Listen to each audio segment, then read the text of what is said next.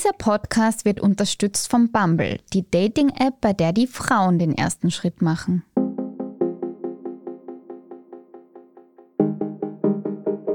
Hallo zu Beziehungsweise, der Standard-Podcast mit ehrlichen Gesprächen über Liebe und Sex. Ich bin Lisa Breit. Und ich bin Kevin Recher.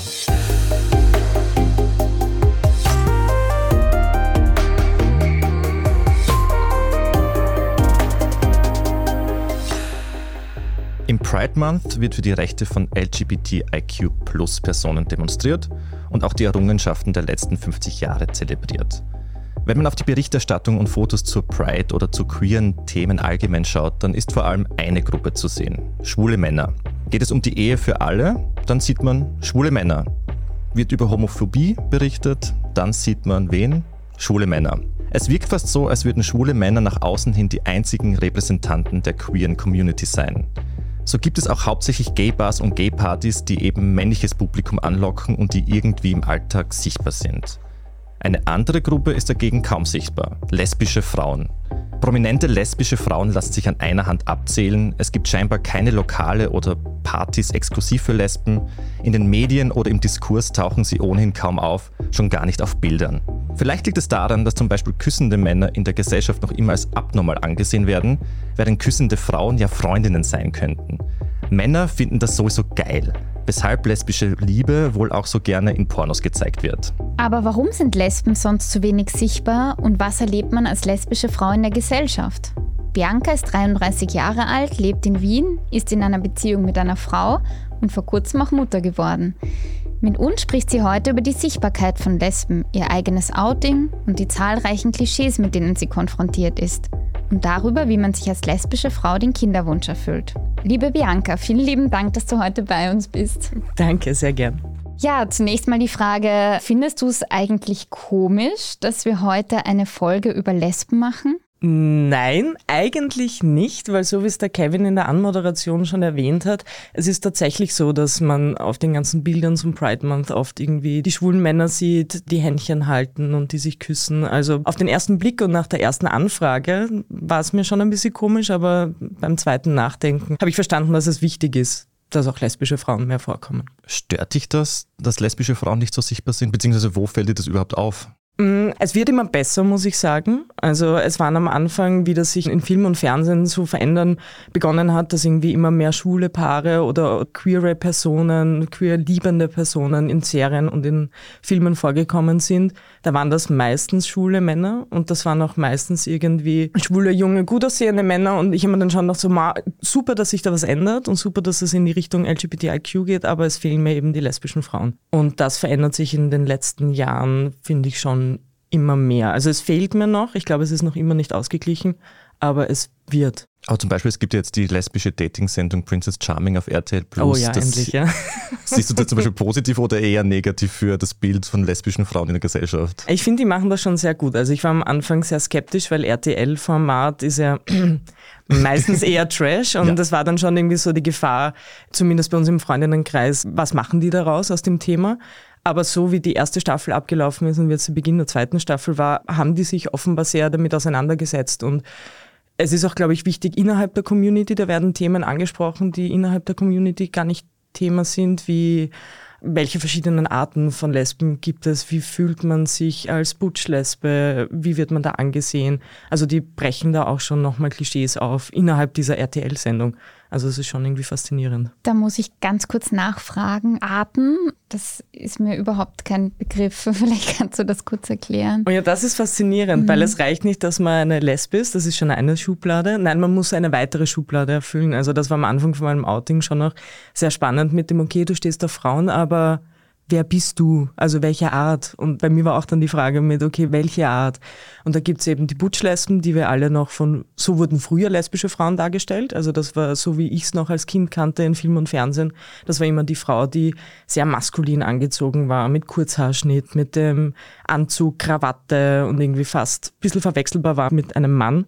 Und dann gibt's aber auch die Lipstick-Lesben, die sich halt irgendwie stark schminken und die halt irgendwie die lackierten Fingernägel haben, die langen. Dann gibt's noch die habe ich gelernt vor kurzem, die Chopstick-Lesben. Chopstick? Chopstick ist so eine Art Labello. Labello. Ja, genau. Also das ist nicht so Lipstick-Lesbe, sondern so eine Sporty-Lesbe, die sich aber schon auch ein bisschen schminkt. Mhm. Und dann gibt's halt noch tausend weitere Untergruppen in Wahrheit, von denen ich auch gar keine Ahnung habe. Aber ja, da gibt's halt immer weiter noch Kategorien und Schubladen, in die man sich fügen muss, soll. Finde ich spannend, weil wir schwulen Männer das natürlich auch haben. Wir haben die Bären, das sind die stärkeren und behaarten Männer. Dann gibt's die dünneren behaarten Männer, das sind die Otter. Dann gibt's die Twinks, das sind die ganz jungen, haarlosen Männer. Also sehr spannend, wie parallel da quasi die lesbische Welt und die schwule Welt da mit der Kategorisierung von Schwulen und Lesben da läuft. Voll und für mich war das wirklich schwierig, weil am Anfang, also ich bin draufgekommen, dass ich lesbisch bin und habe mich da auch sehr maskulin gegeben. Also ich war als Kind auch immer, wollte ich ein Bub sein, bis ich halt draufgekommen bin, oh, ich muss kein Bub sein, um mit einer Frau zusammen sein zu können, sondern ich kann auch als Frau mit einer Frau zusammen sein. Und da habe ich mich halt echt auch mit Kurzhaarschnitt gegeben und sehr maskulin anzogen und dann war es immer so, ah, du bist eine Butch. Und ich habe mir gedacht, nein, ich bin keine Butch, aber es gab irgendwie keine andere Kategorie oder irgendwie, da gibt es keine Übergänge zwischen den Kategorien und es war schon so ein, warum muss ich mich jetzt noch weiter definieren? Kann das irgendwie, und da wären wir wieder bei der Sichtbarkeit, auch damit zusammenhängen, dass es vielleicht auch keine Vorbilder gab? Ich meine, wenn man jetzt zum Beispiel an Lesben in der Öffentlichkeit denkt, uns sind nicht besonders viele eingefallen. Ich weiß nicht, warum outen sich so wenige als lesbisch. Ah, Ich glaube, dass es auch immer noch irgendwie hoch angesehen ist, wenn man nicht als lesbisch erkannt wird. Also das war auch für mich eine Zeit lang sehr, sehr wichtig, mit, dass man nicht gleich merkt, dass ich lesbisch bin, bis ich draufgekommen bin, okay, aber warum sollte man es nicht merken? Es ist doch viel unangenehmer, wenn andere lesbische Frauen nicht wissen, dass ich auch auf Frauen stehe und ich das jedes Mal erklären muss. Aber ich glaube, damit hängt es zusammen, dass man eben noch immer das Bild von dieser sehr maskulinen Frau vor sich hat, die lesbisch ist. Und ich glaube eben, dass sich das durch Serien und Filmen irgendwie jetzt ändert. Also, dass man schon sieht, so, ah, die können auch lange blonde Haare haben und die können auch stark geschminkt sein und so weiter. Weil du diese Stämme angesprochen hast innerhalb der Lesbenszene, gibt es da irgendwas von einer, wie ein Idealbild einer prototypischen Lesbe, die man irgendwie nacheifert oder die irgendwie zum Beispiel auch beim Dating irgendwie super gern gesehen wird? Weil bei den schwulen Männern ist es so, das super durchtrainierte Schönling ist irgendwie ein bisschen so die Idealvorstellung für sehr viele zumindest. Oh ja, schon die Frau, der man es nicht ansieht. Also das ist auch irgendwie in der lesbischen Community gibt's dieses, man verdient sich den Toaster. Also das, ja, das ist quasi so das höchste Ziel irgendwie. Man will sich einen Toaster verdienen und das ist durch Ellen DeGeneres und ihre Sitcom aufgekommen.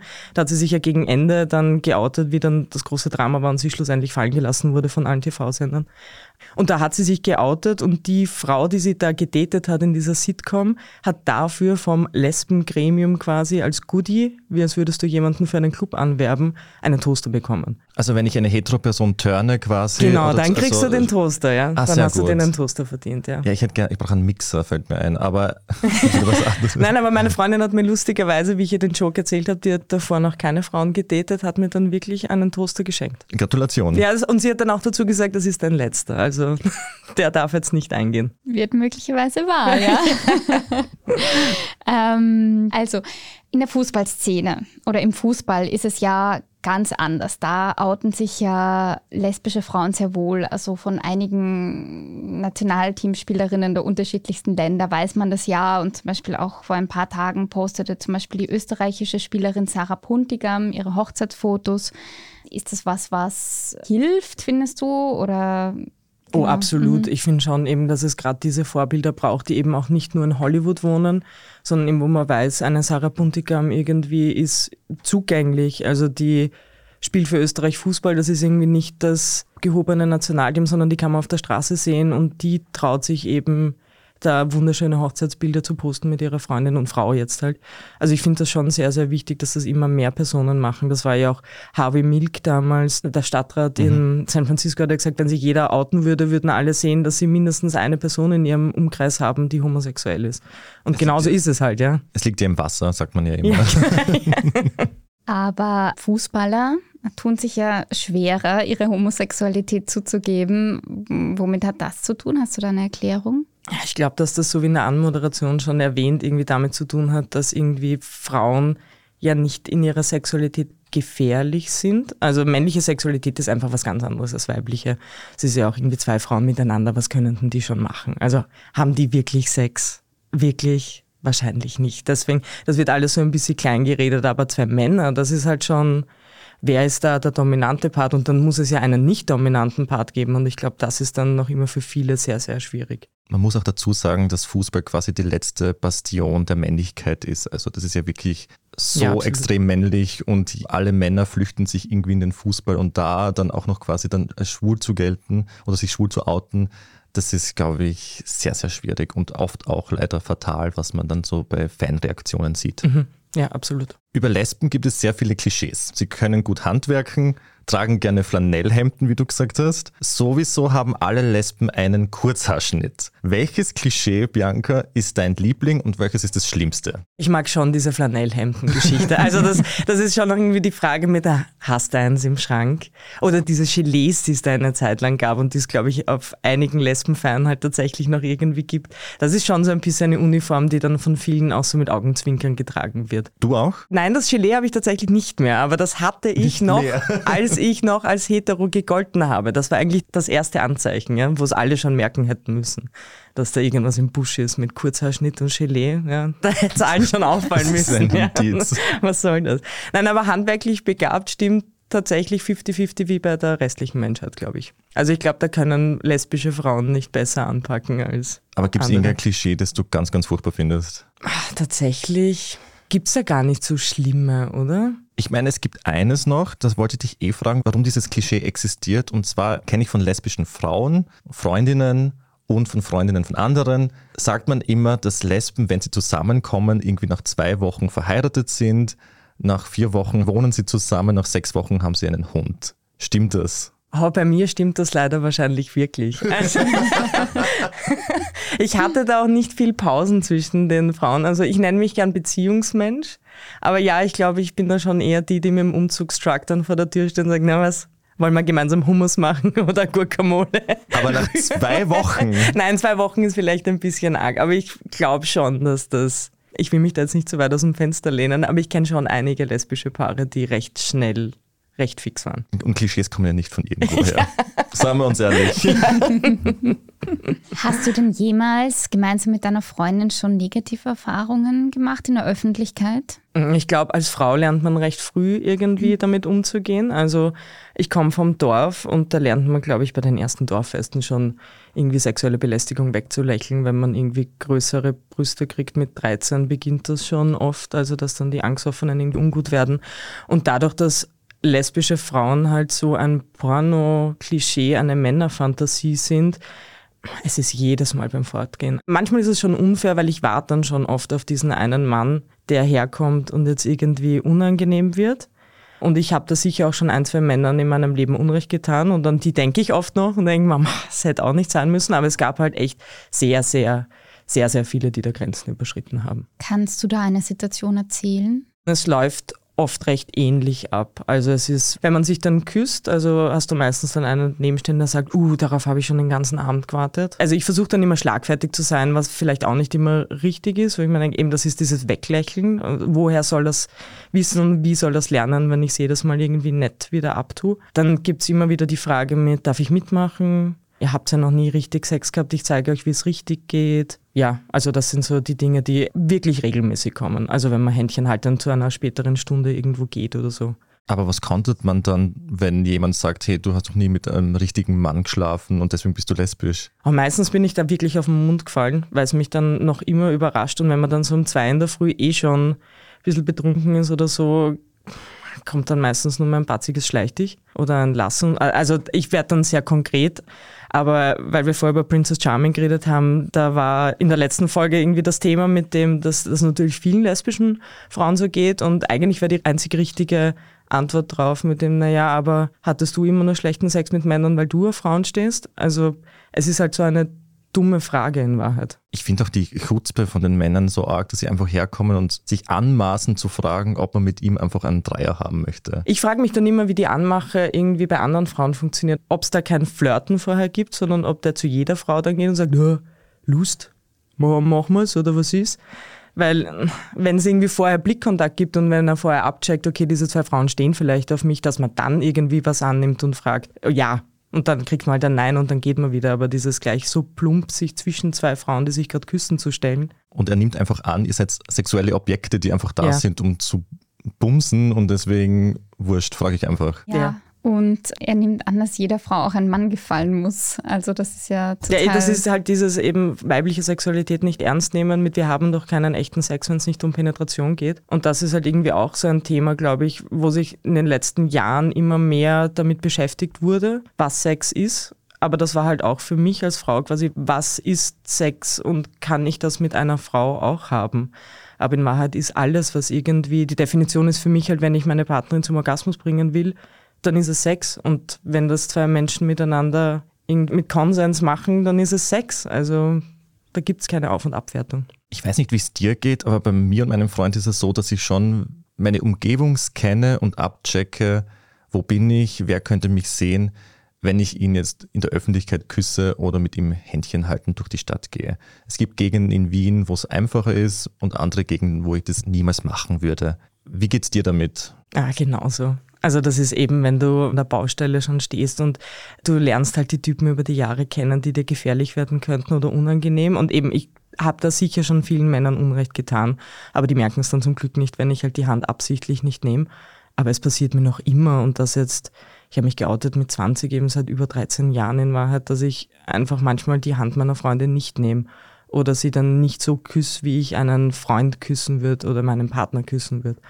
Also das passiert vor allem im Urlaub auch noch. Du hast jetzt gesagt, dass du dich mit 20 geoutet hast. Magst du ein bisschen erzählen, wie es dazu gekommen ist und wie leicht oder schwer dir das gefallen ist?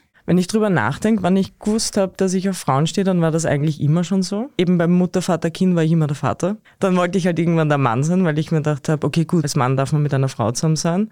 Da mich drauf komme, ich bin nicht trans. Also ich mag meinen Körper eigentlich sehr gern, so wie er ist. Und dann habe ich das irgendwie auch nie hinterfragt. Ich habe Frauen immer gut gefunden. Ich habe mich in viele Lehrerinnen verliebt. Das war also ganz harte Schwärmerei immer. Und habe das aber nicht verstanden. Also für mich war das so ein, pff, jo, ist halt so und war dann noch dreieinhalb Jahre mit einem Mann in einer Beziehung, also 17 bis 20 eben und bin dann halt draufgekommen, es war nicht schlecht und also es ging mir nichts ab mit ihm, aber irgendwann wurden halt die Gefühle für eine andere Frau zu viel und dann habe ich gedacht, okay, hoppla, irgendwie wird das da gerade komisch und irgendwie sollte das so nicht sein. Und dann hat meine jetzige beste Freundin hatte da auch irgendwie gerade so ihre Outing-Phase und da haben wir halt miteinander geredet und wir sagen, okay, vielleicht könnte es sein, dass ich mich gerade in eine Frau verlieb. Dann war es für mich halt so ein, naja, okay, es ist halt diese eine Frau. Also eigentlich bin ich ja hetero, aber diese eine Frau finde ich halt Die super. einfach. Ja, ja, genau, ja, also, aber ich kann jederzeit, ich stehe eigentlich auf Männer. Mhm. Und dann ist es halt immer mehr geworden und dann habe ich mich von meinem Freund getrennt und dann stehst halt irgendwie so vor der Entscheidung, okay, wem sagst du das jetzt zuerst? Und irgendwie sind halt natürlich die Eltern dann so schon eine große Hürde. Und ich wusste, meine Eltern sind cool damit, aber sicher war ich mir halt auch nicht. Und dann waren wir letzten Familienurlaub, wo ich mit war und habe es zuerst meinem Vater gesagt, der dann irgendwie mich nur angeschaut hat und gesagt hat, aha, du stehst auch auf Frauen, ich stehe auch auf Frauen, ich verstehe das. Und dann war ich irgendwie so ein bisschen baff, weil ich dachte, was, das war's jetzt? Also das war jetzt okay. Und das war für ihn dann auch gegessen so. Und dann habe ich es meiner Mama gesagt, total enthusiastisch irgendwie nach der Reaktion von meinem Vater und sie dann so, naja, ich habe dir immer versprochen, ich werde es akzeptieren aber ich muss mich jetzt nicht freuen. Und in dem Moment war es ein voller Bummer und ich habe mir gedacht, boah, schade irgendwie, dass sie sich jetzt nicht freut. Aber es war die ehrlichste Antwort, glaube ich, die man kriegen kann, weil eben meine Mutter hatte keine Ahnung, was in mir seit Jahren vorgeht. Ja, und für sie war das, glaube ich, sehr überraschend. Und mittlerweile geht meine Mama jedes Jahr auf die Pride, also öfter als ich. Das ist für sie ganz, ganz wichtig. In Corona-Zeiten ist sie da selbst mitgegangen. Sie hat daheim ihre Pride-Flag in unserem kleinen Ort hängen und sie trägt diese Pride-Bandeln und ist total stolze Pride-Mama. Also diese erste Reaktion war einfach herrlich ehrlich. Und schön, dass sie jetzt so supportive sind oder damals schon supportive waren. Und ich finde es auch spannend, dass du zu deinen Eltern als erstes gegangen bist, weil bei mir ist das nämlich der letzte Step, den ich noch machen muss. Wirklich? Ja. ja, aber ich glaube, ich war mir einfach so sicher, dass es nicht in die Luft gehen wird. Also damals war mein Großvater für mich ein ganz großes Problem. Ich habe ein sehr enges Verhältnis eigentlich zu ihm gehabt, aber er war schon sehr rechts in seinen Ansichten. Und dem habe ich es auch lange nicht gesagt. Da hat auch meine Oma dann gesagt, so, ja, wir müssen es ja im Opa nicht sagen. Und dann hat er es natürlich irgendwann mitgekriegt. Ich habe halt immer Freundinnen mitgehabt und er hat natürlich irgendwann mal geschnallt, dass die bei mhm. mir schlafen und dass ich zu alt bin für Übernachtungsdates und so. Und dann hat er zu meiner Mama, meine Mama war irgendwie zu Besuch bei ihren Eltern, also meinen Großeltern, und die haben irgendwie über mich geredet und dann sagt meine Oma irgendwas, so, ja, die Bibi wird schon, also ich wird schon nur einen netten jungen Mann kennenlernen. Und mein Opa haut dann offenbar auf den Tisch und sagt, wir müssen sie akzeptieren, wie sie ist, weil sonst verlieren wir unser Enkelkind. Und das war irgendwie so, ich habe nie mit ihm drüber geredet und wir haben auch nie offiziell drüber geredet, aber das war für ihn offenbar so klar, er muss da jetzt durch und muss mich so nehmen, weil sonst ist unser Verhältnis halt hinüber. Hat er mich sehr überrascht. Also vielleicht überraschen dich deine Eltern auch. Nein, nee, meine Eltern sind überhaupt nicht konservativ. Ich habe es noch nicht erledigt. Die To-Do-Liste wird immer länger, das ist dann irgendwann. Es war noch keine Zeit dafür. Ja, ich bin so selten zu Hause. Was ist Aber gab es irgendwie Situationen bei dir, wo du mit deiner Homosexualität gestruggelt hast? Oh, ganz am Anfang. Ganz am Anfang sicher, weil niemand will anders sein. Also es ist halt schon, eben mein Kinderwunsch war immer schon stark und es ist halt irgendwie ein viel steinigerer Weg. Hochzeit, alles eben dieses in der Öffentlichkeit wahrgenommen werden. Du musst dich immer outen. Ich habe immer das Gefühl, wenn ich in eine Gruppe neu dazukomme, dann muss ich das mal gleich klarstellen. Und auch wenn ich es nicht muss, aber das ist so ein Teil von mir halt, ich will nicht, dass die Leute dann überrascht sind und sagen, oh, okay, das wussten wir jetzt nicht und mich dann anders behandeln. Also das ist immer so gleich, ich erwähne es dann immer so nebenbei so, ja, meine Freundin. Aber ich glaube, in Wahrheit niemand will homosexuell sein. Also wir wollen doch alle irgendwie dazugehören und es einfach haben. Vor allem am Anfang nicht. Irgendwann ja. später ist man dann so zehn Jahre danach, ist man so, oh Gott, hoffentlich wissen sie, dass ich schwul oder lesbisch bin. Look at me, I am here. Außerdem äh, baut man sich dann irgendwie so eine wunderschöne Blase und ich ja. glaube, das ist schon schön in der Community so viel gejudged wird manchmal und so sehr es diese Schubladen gibt, aber eben wenn du bei einer Pride dabei warst und irgendwie mitkriegt hast, wie dieses Gefühl ist von all diesen Leuten, die schon mal Diskriminierung erfahren haben und die irgendwie mindestens eine Situation Situation im Leben hatten, wo es unangenehm wurde aufgrund ihrer sexuellen Identität oder Geschlechtsidentität. Es ist einfach schön. Also das ist so eine gemeinsame, verrückte Familie. Es ist schon toll. Um Dating und Kinderwunsch geht es nach unserer kurzen Werbeunterbrechung. Bis gleich. Auf Bumble machen Frauen den ersten Schritt. Wenn du diese eine erste Nachricht sendest, kannst du entdecken, was du wirklich willst. Vielleicht sind das Nächte in Bars, die du noch nicht kanntest. Oder was du, sagen wir, eigentlich erst in fünf Jahren willst. Oder einfach nur jemanden, der jetzt gerade deinen Humor so feiert wie du. Finde, was du suchst. Fall in Love with Dating. Auf Bumble. Bianca, du hast ja vorher schon erwähnt, dass du in einer Beziehung bist, aber einen Schritt zurück würden wir gern gehen und zwar aufs Datingleben würden wir gern eingehen. Bei uns Schwulen ist es ja so, es ist sehr sexzentriert, wenn man zum Beispiel jetzt auf Grindr schaut. Wie ist das jetzt bei euch? Du bist lustig, du fragst mich vorher nach dem Klischee, wie schnell wir alle zusammenziehen und dann willst du irgendwie die Hot Spicy Dating äh, Ja, haben. dafür sind wir doch alle da. Ich war tatsächlich nie auf Tinder. Also How? Wie? Naja, wenn man von einer Beziehung zur nächsten hüpft oder halt die Freundinnen irgendwie im Umfeld kennenlernt oder so. Es war tatsächlich nie der Fall. Also vielleicht gab es mal die Woche, wo ich nachgeschaut habe. Aber ich hatte nie ein Tinder-Date. Aber hattest du Minus-Tinder-Dates, also klassische Dates irgendwie? Also bist du mit jemandem auf ein Date gegangen und hast irgendwelche Erfahrungen gemacht? Oh, wahrscheinlich auch nicht. Nein, wenn ich jetzt hart drüber nachdenke. Nein, war es total war der Vorteil, das auszulassen. ja, eben, eine Zeit lang habe ich es bereut, weil ich mir dachte, es wäre eben so spannend, diese lustigen Geschichten zu haben. Aber eigentlich bin ich froh, dass ich es mir erspart habe. Und ich bin gerade froh, dass ich nicht mehr Dating-Fragen vorbereitet habe. Aber eine Frage, die ich eigentlich vorher schon fragen wollte, ist nochmal quasi jetzt das Spiegelbild zwischen schwulen Männern und lesbischen Frauen ist, dass bei uns in der Community gibt es sehr viel Diskriminierung wenn du zum Beispiel nicht irgendwie spezifisch ausschaust, wenn du schon ein bisschen mehr Kilos auf den Knochen hast, wenn du irgendwie einfach ein bisschen von der schwulen Norm abweichst, dann bist du schon ein bisschen irgendwie weird und passt irgendwie nicht in die Bar, in die Party etc.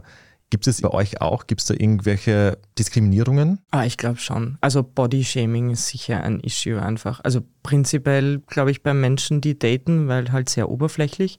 Und ich habe schon das Gefühl, dass in der Zeit, wo ich viel fort war, butsch und zu männlich irgendwie war nicht so das Idealbild. Es war eben das Idealbild der hetero aussehenden Frau mit langen blonden Haaren, die man dann rumkriegt. Und bisexuelle Frauen, wie schaut es da aus? So ist ja bei den Männern, bisexuelle Männer sind ja auch immer so nicht Fisch, nicht Fleisch. Ja, ich glaube, solange bisexuelle Frauen Frauen daten, sind sie Teil der Community und sobald sie Männer daten, sind sie ganz schnell wieder raus. Und das war bei mir am Anfang schon noch so ein Mindset. Meine Partnerin ist bisexuell und das war schon so ein, okay, sie hatte jetzt nur Sex mit Männern, hm, sie hat nicht dieselben Erfahrungen in der Community wie ich, so, pff, was mache ich jetzt mit ihr? Also rennt sie mit dem nächstbesten Mann wieder weg? Also da kommen so ganz viele Unsicherheiten, die ich irgendwie noch von früher mittragen habe. Und jetzt ist es einfach so ein, nein, die ist genauso queer wie wir alle. Also eben sie ist mit einer Frau zusammen und hat mit ihr ein Kind. Und deswegen, ja, ich finde dieses B-Shaming mittlerweile einfach nur mehr Fahrt. Es ist echt vor allem, ich finde es halt spannend, dass man quasi immer diese Angst hat, dass sie einen für einen Mann verlässt und nicht für eine andere Frau. Ja, weil auf spannend. einmal der Teich so groß ist. Also eben, wenn du mit jemandem zusammen bist, wo du weißt, steht exklusiv auf Frauen, dann habe ich halt Schiss vor allen anderen Frauen. Okay, aber dann kann ich die Männer schon mal ausblenden, weil die finden sie uninteressant. Aber oh mein Gott, sie steht auf alle. So, was mache ich jetzt? Also mit jedem, mit dem sie abhängt, länger, so potenzieller Sexpartner. Und ja, ich hatte am Anfang schon meine Vertrauensissues, aber die sind jetzt auch vorbei. Also ich hab's verstanden. Es ist ja. alles gut ich gegangen. Hab's, ja. Ich hab's verstanden. Es geht nicht darum, ja. Und jetzt seid ihr ja seit 3,5 Jahren oder so in einer Beziehung, seit dreieinhalb Jahren. Oh ja, ja, ja. Und du hast vorher auch erwähnt, dass irgendwie du schon recht früh gemerkt hast, dass du auch einen Kinderwunsch hast. Mhm. Wann kam der bei dir auf und wann wurde der so richtig akut, so dass du irgendwie gemerkt hast, so jetzt wird's langsam Zeit? Und er ist aufgekommen, wie ich ein Teenager war, weil unser Sohn trägt jetzt Socken, die ich mir, glaube ich, mit 14 gekauft habe, weil ich sie so cute fand. Also, also ich hatte tatsächlich schon Babysocken mit 14, weil ich total vorbereitet war. Also ich war kurz davor, in so ein klassisches konservatives Hetero-Klischee abzurutschen und mit 18 Mutter zu werden und Haus zu bauen im Waldviertel. Ist zum Glück nicht passiert. Noch nicht. Auch zum Glück für den Mann, den ich wahrscheinlich sehr unglücklich gemacht hätte, schlussendlich. Also der Kinderwunsch war schon immer da und ist dann halt so mit Mitte 20, glaube ich, ist er immer stärker worden. Also schon in meiner letzten Beziehung war sehr viel Thema wie wir das schaffen könnten und ob auch bei meiner Ex-Partnerin eben der Kinderwunsch besteht. Und das war schon, da habe ich gemerkt, okay, das wird immer wichtiger für mich. Mhm. Und wie war das jetzt? Also habt ihr gleich zu Beginn eurer Beziehung geklärt, dass ihr Kinder wollt? Weil bei vielen Paaren ist es ja so, dass das Thema dann erst irgendwann aufkommt und dann gibt es Überraschungen. Wir haben recht schnell drüber geredet, mhm. also weil es mir auch wichtig war. Ich war auch sehr überrascht, weil meine Freundin dann am Anfang so mir Fragen gestellt hat, die ich mir nie gestellt habe. Also das war so ein Warum? Also warum willst du ein Kind? Was bringt dir ein Kind? Welchen Mehrwert? Und ich war immer so, naja, Baby halt. Also ich verstehe Muss ich das noch erklären? Ich habe, ja, ich habe kleine Socken daheim, das qualifiziert mich total. Und dadurch hat sie mich irgendwie gezwungen, tatsächlich darüber nachzudenken, mit warum ich ein Kind will. Und ich glaube einfach, wir haben als Paar diesem Kind sehr viel zu geben und die Welt braucht einfach ein paar leibende Leute. Und unser Sohn wird sicher ein leibender Dude. Also jetzt sagen wir es einfach, wie es ist. Welche Möglichkeiten gibt es denn überhaupt für lesbische Paare, Kinder zu bekommen? Die sind recht vielfältig mittlerweile. Also nachdem es in Österreich ja jetzt auch Rechtssicherheit gibt, irgendwie muss man das nicht mehr halbseiden machen.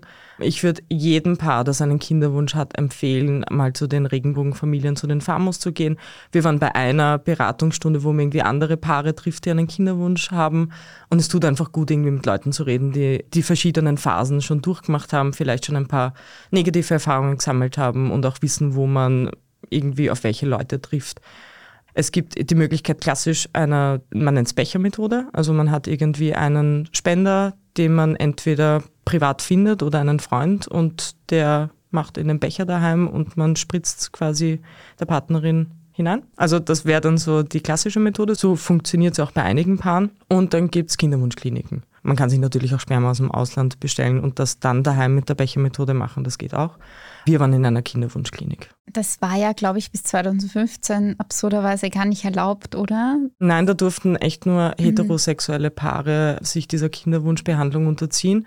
Es ist ja auch noch immer alleinstehenden Frauen untersagt. Also wir mussten da auch einen Notariatsakt unterzeichnen. Also das ist auch echt mit sehr viel Rechtssicherheit verbunden.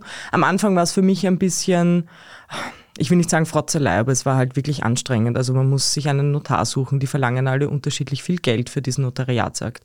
Und dann muss man halt irgendwie recht viel preisgeben, muss festsetzen, bei welcher Frau es mit Fremdsperma versucht wird und so. Aber mir war dann irgendwie klar, ich werde halt echt behandelt wie der biologische Vater Ich hätte diese Schwangerschaft oder diese Elternschaft auch anzweifeln können, also wie jeder Mann. Und hätte sagen können, okay, meine Freundin hat mich, glaube ich, betrogen, das ist, glaube ich, nicht mein Kind. Und dann wäre ein DNA-Test gemacht worden und dann hätten sie echt untersucht, ob das der Spendersamen ist aus der Kinderwunschklinik oder nicht. Und je nachdem, weil das ist halt auch mit Erbrecht, mit Unterhaltszahlungen und so weiter verbunden, hätte ich einfach echt eine Rechtssicherheit gehabt. Und dadurch war mir dann klar, okay, das ist wichtig, dass das jetzt einfach so funktioniert und so niedergeschrieben wird. Und war euch gleich klar, wer das Kind austragen soll? Ja, das war bei uns eine Altersfrage.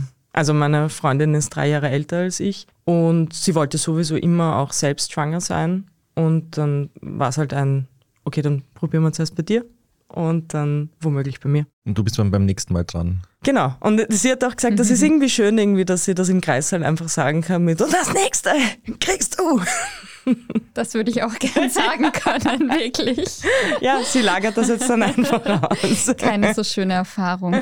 Ähm, aber vielleicht mal Thema für einen nächsten Podcast. Aber war irgendwie Adoption oder Pflegekind nie eine Option für euch? Ich habe es mir schon vorstellen können, aber wissend, dass das irgendwie ein sehr langwieriger Prozess ist, also womöglich noch langwieriger als diese Kinderwunschbehandlung und man dann schlussendlich noch immer nicht die Sicherheit hat, dass es das eigene Kind ist, also bei Pflegekindern vor allem, das war mir dann irgendwie zu heiß. Also ich habe größten Respekt vor Menschen, die das machen und es ist wunderbar, dass das funktioniert, aber mir war recht schnell klar, dass ich nicht die richtige Person dafür bin. Da wartet man ja teilweise irgendwie zehn Jahre auf ein Adoptionskind, wenn es überhaupt klappt, oder? Ja, und es ist halt dann auch fraglich, wie alt das Kind dann ist und was es schon erlebt hat. Also ich habe mich einfach nicht fit dafür gefühlt, ein Kind mit besonderen Bedürfnissen aufzuziehen. Und diese Kinderwunschklinik, wie lange dauert so etwas? Das ist ganz unterschiedlich. Also wir haben zuerst versucht Insemination. Das ist halt dann wirklich wie die Wahrscheinlichkeit bisschen höher als bei einem tatsächlichen Geschlechtsverkehr. Also ich glaube so 15 Prozent müsste ich nachschauen, aber es ist eben recht gering. Aber das ist halt die natürlichere Variante und es ist tatsächlich auch ein Kostenfaktor. Also ist auch günstiger. Und das haben wir dreimal probiert und das hat nicht funktioniert. Und dann haben wir uns für eine IVF-Behandlung entschieden, einfach weil es auch bei meiner Partnerin eine medizinische Indikation gab. Das heißt, da gibt es diesen Fonds, wo das Gesundheitsministerium echt gut dazu zahlt und wo das dann auch irgendwie leichter ist, finanziell zu stemmen. Und das hat dann beim ersten Mal funktioniert, ja. Was sind da die Kosten, die der Staat mitträgt? Es ist gut die Hälfte, also Okay. die sie aus diesem Fonds mitzahlen. Also ich glaube, die Insemination war mit Fremdsamen so 2600 pro Versuch. Und ich weiß gar nicht mehr, was dann davor war. Ich glaube, 4.500 war dann die IVF-Behandlung mit dem Fonds, aber mit dem Fondsbeitrag schon. Also was wären deine Tipps für andere Paare, die sich ein Kind wünschen und nicht wissen, wie sie es angehen sollen? Für uns war ganz, ganz gut, irgendwie so einen Plan zu haben, an dem man sich festhalten kann, wenn diese wirklich verrückte Reise losgeht. Weil sie wird halt super emotional. Man unterschätzt das am Anfang auch. Also so vorbereitet kann man nicht sein, dass man nicht trotzdem irgendwie da durch diese Achterbahn geschleudert wird. Und deswegen, wenn man sich vorher schon irgendwie so ein bisschen überlegt, okay, wie weit wollen wir gehen? Bei uns war klar drei Inseminationsversuche, dann IVF und dann war, wir probieren insgesamt maximal eineinhalb Jahre bei meiner Partnerin. Und einfach zu wissen, dass wir, also selbst beim dritten Inseminationsversuch haben wir uns angeschaut und gesagt, naja, aber wollen wir jetzt nicht noch den vierten probieren? Und dann haben wir so, nein, wirklich nur den dritten. Also ich glaube, man muss sich da so auch ein bisschen ein Ende setzen, weil irgendwann brennt man emotional aus, irgendwann brennt man finanziell aus und dann irgendwie verliert man sich, glaube ich, auch ein bisschen als Paar. Also für uns war das einfach wichtig, dass wir auch immer offen drüber geredet haben, wie es uns gerade damit geht mit der Behandlung. Wir haben offen darüber geredet, ob wir jetzt einen Zyklus auslassen sollen, einfach wenn es uns zu viel wird. Also ich glaube, da ist einfach Kommunikation ganz, ganz, ganz wichtig. Auch für die Partnerin, die das Kind nicht austrägt oder die nicht versucht, schwanger zu werden, ist es, glaube ich, wichtig, dass die ihre Sorgen und Wünsche irgendwie äußern kann. Und wie geht's euch heute mit dem Baby? Der Kleine ist jetzt einen Monat alt, also wir schlafen dementsprechend in Etappen. Am Anfang habe ich mir noch gedacht, ja, ich muss da immer dabei sein und ich muss quasi die Stütze für meine Freundin sein in der Nacht und es bringt überhaupt nichts. Ich bin dann halt auch hellwach und bin daneben und mache nichts und kann nicht gescheit arbeiten, weil ich halt auch nicht ausgeschlafen bin. Also vor wichtigen Tagen wie heute, dieser Podcast, ja, schlafe ich dann im anderen Zimmer, dass ich ein bisschen Schlaf kriege. Aber es geht uns großartig. Also der Kleine ist echt, er ist super. Er ist unser Wunder. Liebe Bianca, vielen lieben Dank, dass du heute da warst und auch was zur Sichtbarkeit von lesbischen Frauen beigetragen hast. Oh, danke euch, dass ihr euch dem Thema angenommen habt. Immer wieder, gern nächstes Jahr dann wieder mit Baby vielleicht. Und du hast dich bei deinen Eltern geoutet. Nein, das schneiden wir noch raus. Das war Beziehungsweise, der Standard-Podcast mit ehrlichen Gesprächen über Liebe und Sex. Wenn euch unser Podcast gefällt, abonniert uns auf Apple Podcast, Spotify oder überall, wo es Podcasts gibt. Und wir freuen uns natürlich sehr über eine 5-Sterne-Bewertung. Bis zum nächsten Mal. Bussi Baba. Bis bald.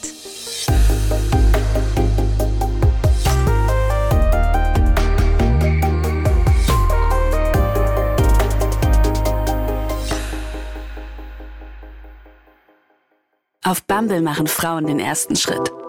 Wenn du diese eine erste Nachricht sendest, kannst du entdecken, was du wirklich willst. Vielleicht sind das Nächte in Bars, die du noch nicht kanntest. Oder was du, sagen wir, eigentlich erst in fünf Jahren willst. Oder einfach nur jemanden, der jetzt gerade deinen Humor so feiert wie du. Finde, was du suchst. Fall in Love with Dating. Auf Bumble.